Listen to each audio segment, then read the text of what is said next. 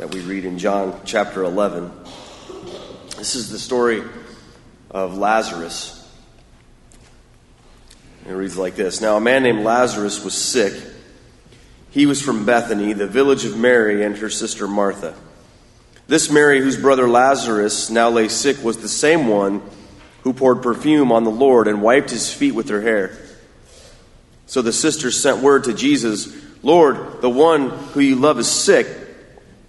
When he heard this, Jesus said, This sickness will not end in death. No, it is for God's glory, so that God's Son may be glorified through it. Now, Jesus loved Martha and her sister and Lazarus. So when he heard that Lazarus was sick, he stayed where he was two more days. And then he said to his disciples, Let us go back to Judea. But, Rabbi, they said, a short while ago the Jews there tried to stone you, and yet you are going back? Jesus answered, Are there not twelve hours of daylight? Anyone who walks in the daytime will not stumble, for they see by this world's light. It is when a person walks at night that they stumble, for they have no light. After he said this, he went up, he went on to tell them, Our friend Lazarus has fallen asleep, but I am going there to wake him up. His disciples replied, Lord, if he sleeps, he will get better. Jesus had been speaking of his death, but his disciples thought he meant natural sleep. So he told them plainly, Lazarus is dead. And for your sake, I am glad I was not there, so that you may believe. But let us go to him. Then Thomas, also known as Didymus, said to the rest of the disciples, Let us also go, that we may die with him. On his arrival, Jesus found that Lazarus had been in the tomb for four days. Now, Bethany was less than two miles from Jerusalem, and many Jews had come to Martha and Mary to comfort them in the loss of their brother. When Martha heard that Jesus was coming, she went out to meet him, but Mary stayed at home. Lord, Martha said to Jesus, if you had been here, my brother would not have died. But I know that even now God will give you whatever you ask. Jesus said to her, your brother will rise again. Martha answered, I know he will rise again in the resurrection at the last day. Jesus said to her, I am the resurrection and the life. The one who believes in me will live, and even though they die, and whoever lives by believing in me will never die. Do you believe this? Yes, Lord, she replied. I believe that you are the Messiah, the Son who is to come into the world. After she had said this, she went back and called her sister Mary aside. The teacher is here, she said, and is asking for you. When Mary heard this, she got up quickly and went to him. Now Jesus had not yet entered the village, but was still at the place where Martha had met him. When the Jews who had been with Mary in the house, comforting her, noticed how quickly she got up and went out, they followed her, supposing she was going to the tomb to mourn there. When Mary reached the place where Jesus was and saw him, she fell at his feet and said, Lord, if you had been here, my brother would not have died. When Jesus saw her weeping, and the Jews who had come along with her also weeping, he was deeply moved in spirit and troubled. Where have you laid him? he asked. Come and see, Lord, they replied. Jesus wept. Then the Jews said, See how he loved him? But some of them said, could, could not he who opened the eyes of the blind man have kept this man from dying? Jesus, once more moved, deeply moved, came to the tomb. It was a cave with a stone laid across the entrance. Take away the stone, he said. But Lord, said Martha, the sister of the dead man, by this time there is a bad odor, uh, odor, for he has been there four days. Then Jesus said, Did I not tell you? that if you believe, you will see the glory of God? So they took away the stone. Then Jesus looked up and said, Father, I thank you that you have heard me. I knew that you always hear me, but I said this for the benefit of the people standing there, that they may believe that you sent me. When he had said this, Jesus called in a loud voice, Lazarus, come out. The dead man came out, his, fa- his hands and feet wrapped with strips of linen and cloth around his face. Jesus said to them, Take off the grave clothes and let him go. Let's pray together for our pastor. Lord, these words reach deep into our hearts because many of us have tasted the sting of death. Many of us have grieved someone close to us, and have wondered the similar things that Mary wondered and Martha wondered. Why weren't you there, Lord? But God, we realize that you are there. And Lord, the afflictions of our lives, God, they're not the end. And in you we have resurrection power, resurrection and life. Lord, bless Pastor Mike as he comes to deliver these words, to deliver your words with that same power. It's in Christ's name that we pray. Amen. You sang before I came in the room, sometimes mid scenes of deepest gloom, sometimes where Eden's bowers bloom. What is a bower? What? It's a tree limb? Are you guys all on that? Did you sing that? Flowing tree limb? Now you guys go home today and say, We educated our pastor because he had no idea what we were singing about.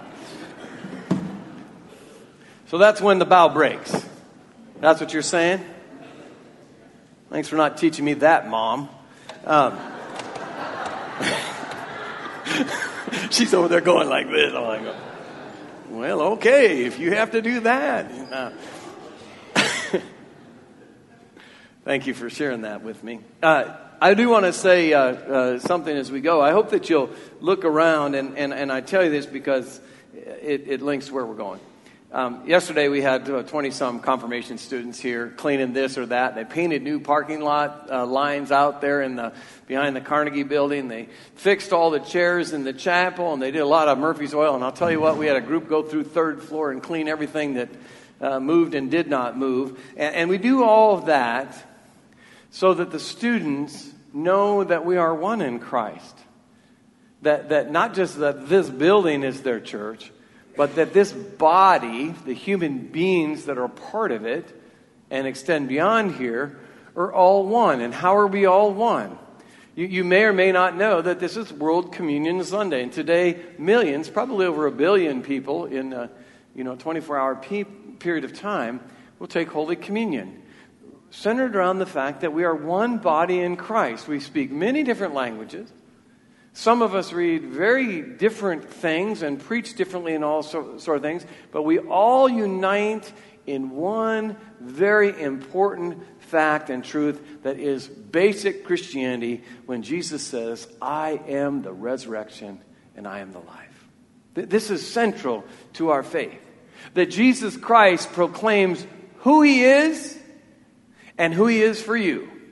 He is the resurrection and the life. And so when we come together in a few moments at Holy Communion, understand that He is that for you. He is that for the seventh grade kids that were flinging around paint and wiping stuff down. He's that for your grandchildren or people you don't know that haven't been born. And He's that for all those that came before you. He is for all people everywhere the resurrection and the life. And I cannot, but I will try to I cannot tell you the depth and richness of the importance of that. We see it come to life in the story of Lazarus passing his first death. Jesus' friend, Lazarus, has died. He, he, was warned, it was coming. Mary and Martha were his friends, Lazarus was his friends. It even said that, that, that, that Jesus loved him. And yet, he dies. And today, let's unpack why. When, when the disciples are, to, are told, Jesus, Lazarus is very sick, they, we need to go with him, and Jesus says, he's just asleep. And they said, but, but it seems like we should have a little more urgency. And Jesus says, this will not end in death. This will not end in death. But yet Jesus, but Lazarus is dead and Jesus knows it. What's that all about? Jesus knows that Lazarus is dying or dead, and he loves him according to the scriptures that Keith read and you have in your hands and your pockets and everywhere else. And instead of doing what a lot of people do as soon as we hear there's a problem, he lingers. He doesn't take off running and say, I gotta get back to Bethany. My, my boy is sick. My homie's sick. I gotta get to him. He says, We'll go. This is not to end in death. And he lingers for two days. That's not just a little while. That's not, you know, I always, I deal with students all the time, and they tell me this. They say, when their dad says, I'll be there in a minute, it means they'll be there in 10 minutes. When they'll be there in a little while, it means a half hour. And when they say, I'm trying to get there, you better call mom. Okay? All right? That's what that means. Okay? So, so Jesus doesn't say, I'll be there in a minute, I'll be there. He just says, we'll get, we'll get along to that. And, and they go to bed twice. And they have dinner twice. And they have breakfast twice. And then Jesus goes to Bethany. Now, his hesitancy to solve problems that are in front of people right now puzzles us because our problems are right now, right? If you ever get a cold, and you all have, you never say, Boy, I hope in, in, in 14 days I get rid of this. You don't say that, right? Or you have a financial crisis, you, you don't say, Well, I hope in seven months something clean. We want this fixed right now. When we have an emotional problem, we don't say, Boy, I, I, I really am, you know, got some dissonance going on in my mind. I hope that by this time next year, things come together for me. We want things solved right now, especially when we know someone that's in front of us that has the ability to solve it. Because our problems are right now. But, but I want to remind you of this that, that, that every movement of Jesus has purpose. And when we're troubled, when things are going wrong with us, understand this that Jesus and the Holy Spirit and the Father aren't in heaven. I've said this before. They're not up there wringing their holy hands saying, Oh my goodness sake. What should we do about, about, about that problem that, that Craig's got? What should we, we do about the problem that Kay's got? What, what will we do? What will we do? That's not how the Holy Spirit and the Father and the Lord Jesus works. His action has one purpose. This is your second quiz. You got the first one right. Well done. Well, I know the answer to this one. Every single action of the Lord has one purpose. What is it? You can say it out loud. What is it? Right, to glorify God. Thank goodness. We, we know this congregation. Every action Jesus does is to glorify God. And so when he says, this will not end in death, he's also saying, this happened for the glory of God. This happened for the glory of God. It's right in the scriptures, I'm making this up. See, Lazarus' family and friends are distressed just like you would be. They, you, you can see that the Jews were hanging around, that's the, the faith they were in. They were having, I, I don't know if, you know, if, if, Jews have funeral dinners like we do, you know, with the, you know, the appropriate salads and the cookies and the, the line of sandwiches, but they're having, you know, something. And they're all together and they're distressed. They're upset because, because Lazarus has died. And, and they're hurting and they're, they're broken and their agony is real because they don't know what Jesus knows. And we don't know what Jesus knows sometimes. We can know what he tells us. And we can be assured in his holding the outcome. But in the middle of something, these people are pretty distressed. And, and I relate this because all this comes home to us. You know, preaching is important to get into the timeless truths of the scripture. And it's also important for us to relate it to the timeliness of our lives. So be assured about this in this, in this scripture. Jesus is not delayed. He is not uncaring. He's executing God's plan. He's executing God's plan. And the counsel to us is that if every action of Jesus glorifies God, one of the take homes we have to get from this message to do is the question today is the question does every does our every action does our every action point to the glory of god does every action I, I know myself and right now no you know yourself right i think about it, it's still early in the day it's only nine o'clock according to that clock in the back which i still hate very much you haven't had that much time this morning but has every act you've done focused on the glory of God so far today? How about the rest of the day? And one of the take homes that we're supposed to have is does every action of ours point to the, to the glory of God? And I tell you this because, because I want to talk about your trials. See, the trials we face can ultimately bring glory to God because God can bring good out of any situation. Do you believe that? Can I get an amen to that? That's hard amen, isn't it? You're kind of like, what? Okay. See, the reason I put that up there is see, Mary, not to mention Lazarus, of course, but Mary and Martha and their friends are going through a real difficult time. And some of you are too.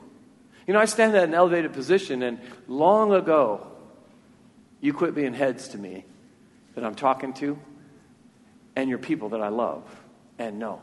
So when I stand here, I see wounds and temptations that are real.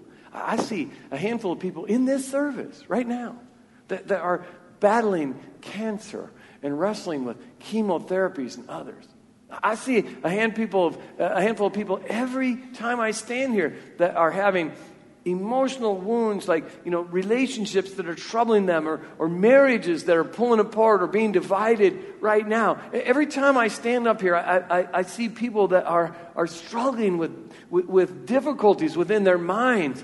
And, and i tell you this and every time i stand up here i see also people that i know that have real temptations with, with money with gambling, alcohol, porn, whatever it is. Real temptations. And those wounds and temptations are real.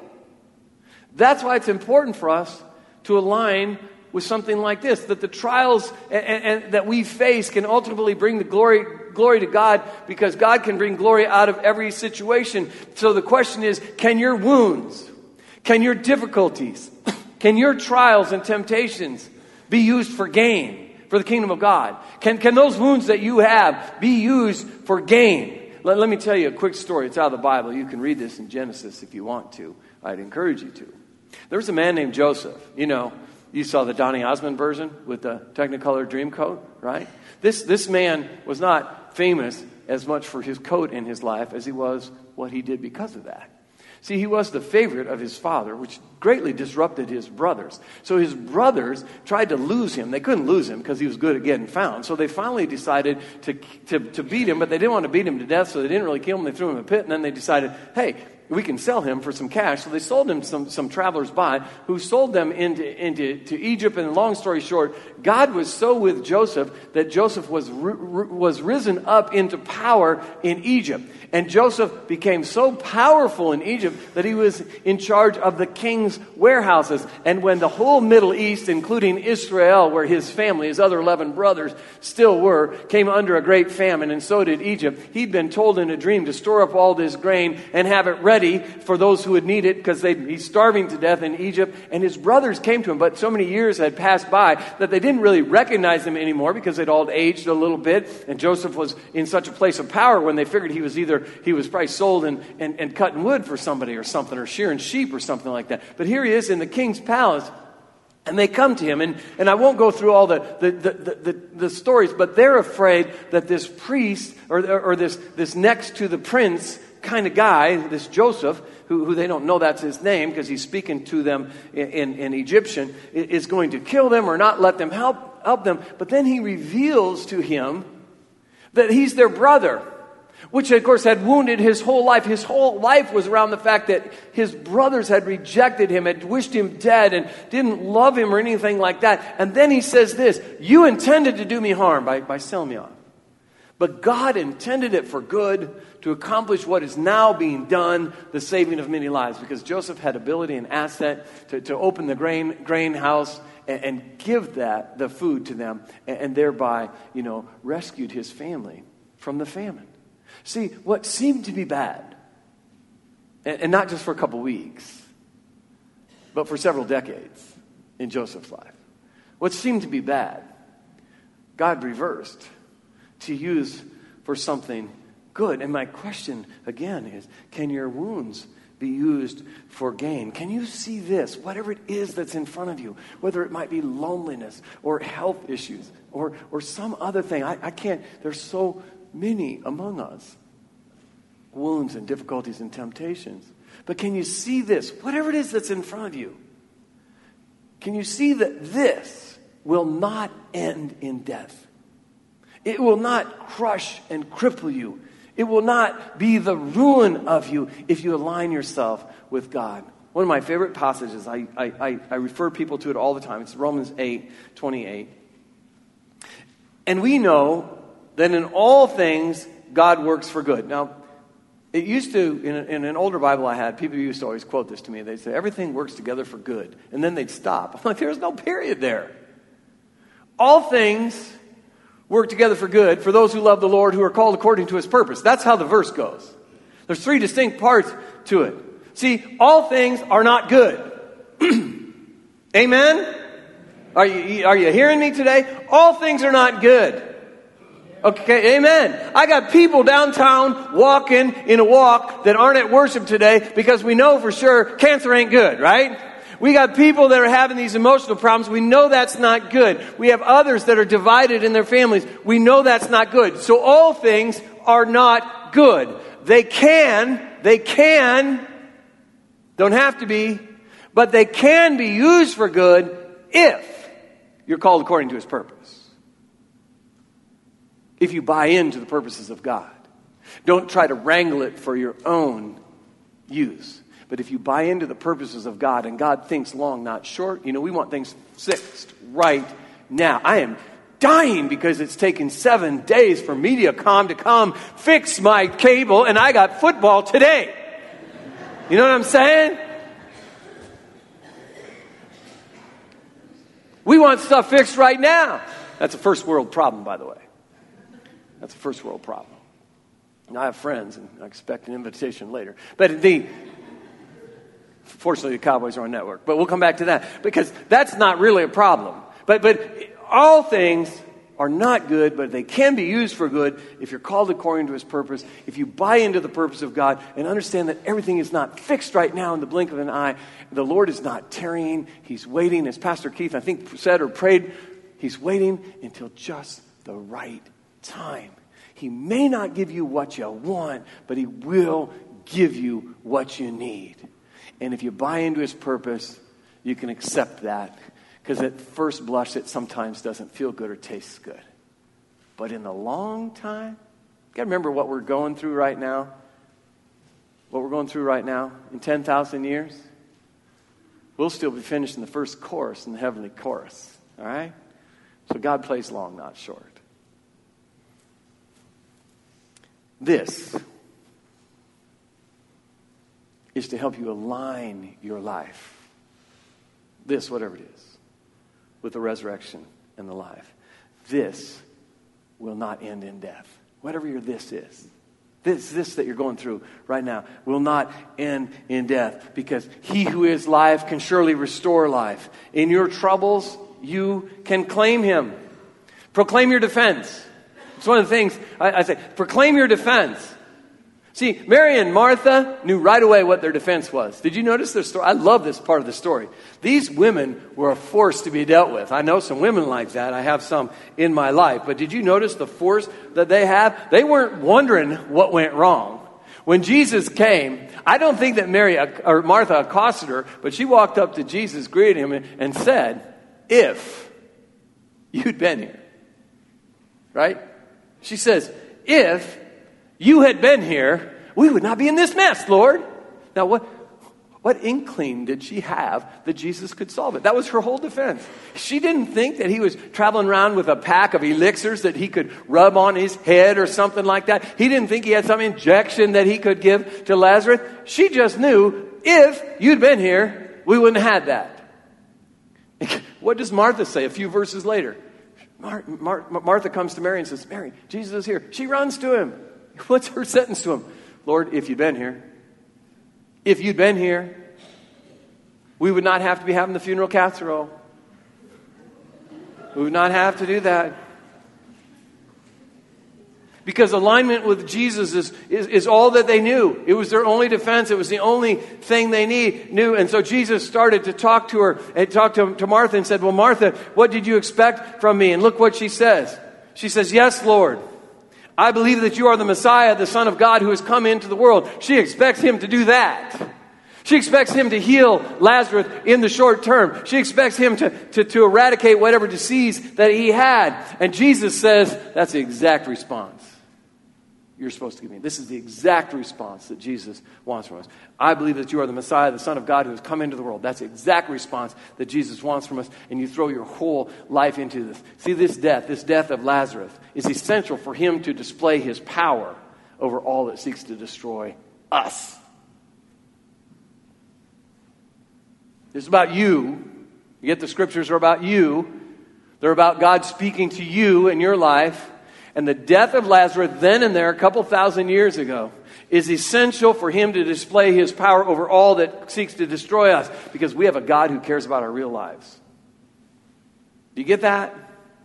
See, I, I went to Sunday school here in this church back in, as the kids say, back in the 19s, you know, back in the 19s. I went to Sunday school, and sometimes our Sunday school class, I particularly remember in one of our grades, I, I can't remember one little kids, you know, you're learning to read the Bible, you're supposed to have memory verses and stuff like that. We would start class with Bible memory verses. We didn't get to take donuts to class like you guys did today. We, we had to, and we didn't even get to earn our donuts back then. But we got, we got little pencils or something like that. So we had Bible memory verse time, and I remember you know, that they'd say, okay, on your marks, get set, go. Somebody yell out their first memory verse. Do you know what every boy in, what verse, every, it was in our scripture today, every boy in this church knew? What verse is it? Anybody? Jesus. Okay, so you played the same game, right? And I'll tell you what, that was, I mean, you know, you'd be going, you'd be rapid fire, and the first one always be like, John 11, 35, Jesus wept. Then you get John 3, 16, then you go to Psalm 23, and then it get kind of sketchy after that. But, you know, um, everybody knows that verse. And you know why? First, it's easy for little boys to remember. Secondly, because it's true. What does that mean to you? Jesus wept. It means that you have a Jesus, a Lord, the Messiah, the Son of God, who cares about your real life. He knows it. it's not, it's not like the, the Greek concept of God who was far off, emotionless, and wouldn't get involved in the messy, transient affairs of our life. You have a, life, a, a, a Messiah who feels grief. He looks at his friends who are crying, and he cries alongside of them.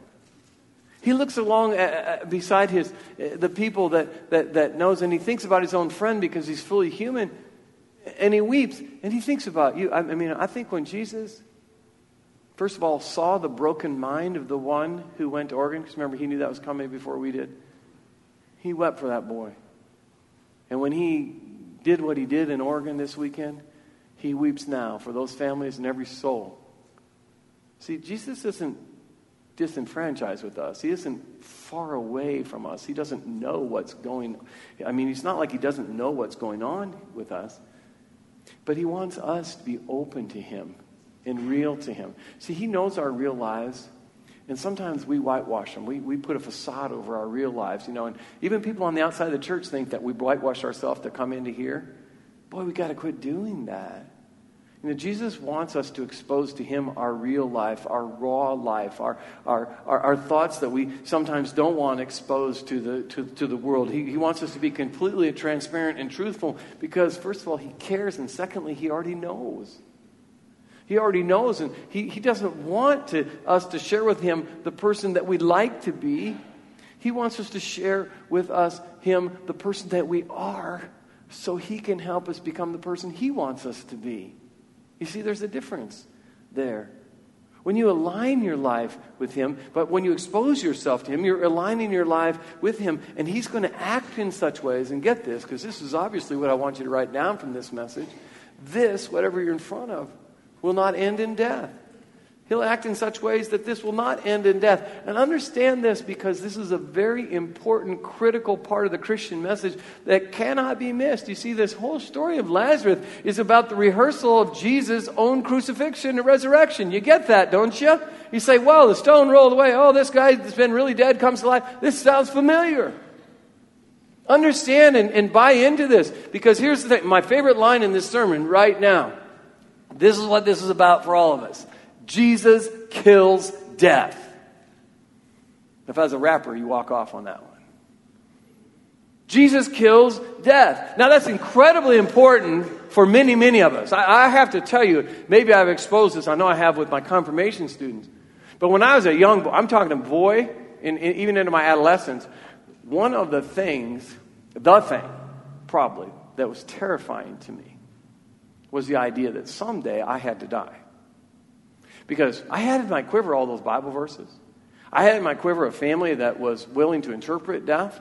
But I will tell you, my mother's here, so you can, you can have a little holy huddle with her afterwards. She can tell you that there, that there were nights when I would be laying in my bed, I could not sleep, and I would fire out of that bed like I was shot out of a slingshot to her side and say, Explain this. And, and to see the depth. Probably been hard for a mom, you know, to see the depth of fear within a child, you know, that has that in front of them. But, but here's what happens to me as life goes on. I start understanding that Jesus on the cross doesn't just kill his own death, he killed mine too. And he killed yours too if you align with him. You see, Jesus kills death by raising Jairus' daughter from the dead. He kills death by raising the widow's son. He kills death by raising Lazarus from the dead, who was truly, like in the Wizard of Oz, completely dead. They were all completely dead. And none of these, not Jairus' daughter, not the widow's son, not Lazarus, is accounted for after the resurrection because the revival was not about them. It was about the glory of God and Him killing death for all who would love to be with Him forever and who would align their lives with Him. And then Jesus kills His own death. You got to get this. Because I think when I got this is when I understood this. When I understood Jesus, I could understand me. I could understand my purpose for life. I could understand the fact that even though death is undefeated for all of us, I mean, some of us have beat cancer, some of us have beat depression, some of us beat a lot of different things. Ain't none of us going to beat death except Jesus. And this is how he kills his own death. Jesus is killed on the cross. You know the story, of the crucifixion, all that. And then he meets with his disciples fully restored. Now, it's not like, you know, every year, especially when you live in the West, every year you hear this story about some mountaineer that went out into the mountains, or somebody that had a plane crash out in the West and they, they broke both their arms and their leg, you know, they didn't have any food. They had like a, a packet of Hunt's ketchup and, and, they were in the wilderness for 38 days, and they, you know, they climbed on their one stub, and they finally got to a road, and a park ranger found them, and they were just emaciated, and they had very little life into them, and they got them to, uh, you know, surgery, and eight months later, they were able to walk out, and a little TV story on that. We hear about that every day. This is not how Jesus reappears. He doesn't limp into the upper room. He doesn't crawl all beat up. He shows up. He appears to them, and they, now, remember who he's appearing to. He's appearing to guys that ran for their lives three days earlier because they knew him. He, he, they ran for their lives because they were afraid to affiliate him. Peter denied him, you know, not only saying he didn't want anything to do with it, but he cursed him. Okay? Three days later, Jesus shows up to them in such a way, not as an escapee from the tomb, not as an escapee coming to the hideout, he appears to them as their risen Lord, and he is so convincing, what they see is so convincing, that all of those who knew him decided that they would give everything that they have and begin a ministry, not in some far out place, but right then, there. He was so convincing that his brother James says, Truly, this is the Messiah. Now, you might know my brother Mark and my sister Sherry. And I believe they would say some nice things about me. They would probably say Mike is a good husband, a good guy, a good dad, probably even a fairly decent brother and son. But they would never say, I believe Mike is the Son of God, a child of God. But how amazing, how thoroughly credible do you have to be if your brother says, I don't know much, but I know that's the Son of God? That's a lot. That is completely killing off not just death itself, but the very idea of death robbing us from everything. See, Jesus kills death so that the glory of God might be seen and believed. That's what this is about. That's what John is about. To see and believe the glory of God. The little girl, the widow's son, Lazarus, we never hear from them, but their death is gone. We, we never hear what happened to them later in life. Their point was so that Jesus might resurrect them and you. And we might not be heard of again either. But we shall be resurrected. Because whoever believes in Christ has a spiritual life that death cannot conquer or diminish in any way. Do you believe this life? Do you believe in this life? See, this, the, the life you're in, the struggles and the trials and the whatever, as the youth today say, the whatever that you're in the midst of today does not end in death. This will not end in death. This ends in the glory of the life. This ends in the glory of the life. And for all who align with Christ, regardless of what language they speak, regardless if they have a cool house of worship like this or the one you saw on the screen a few minutes ago. And this is why.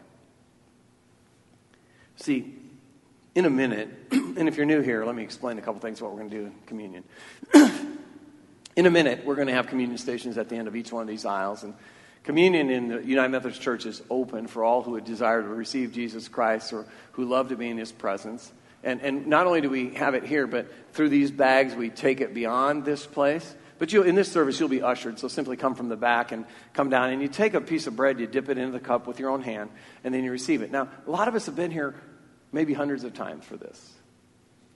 And I just want to claim today that we have routines.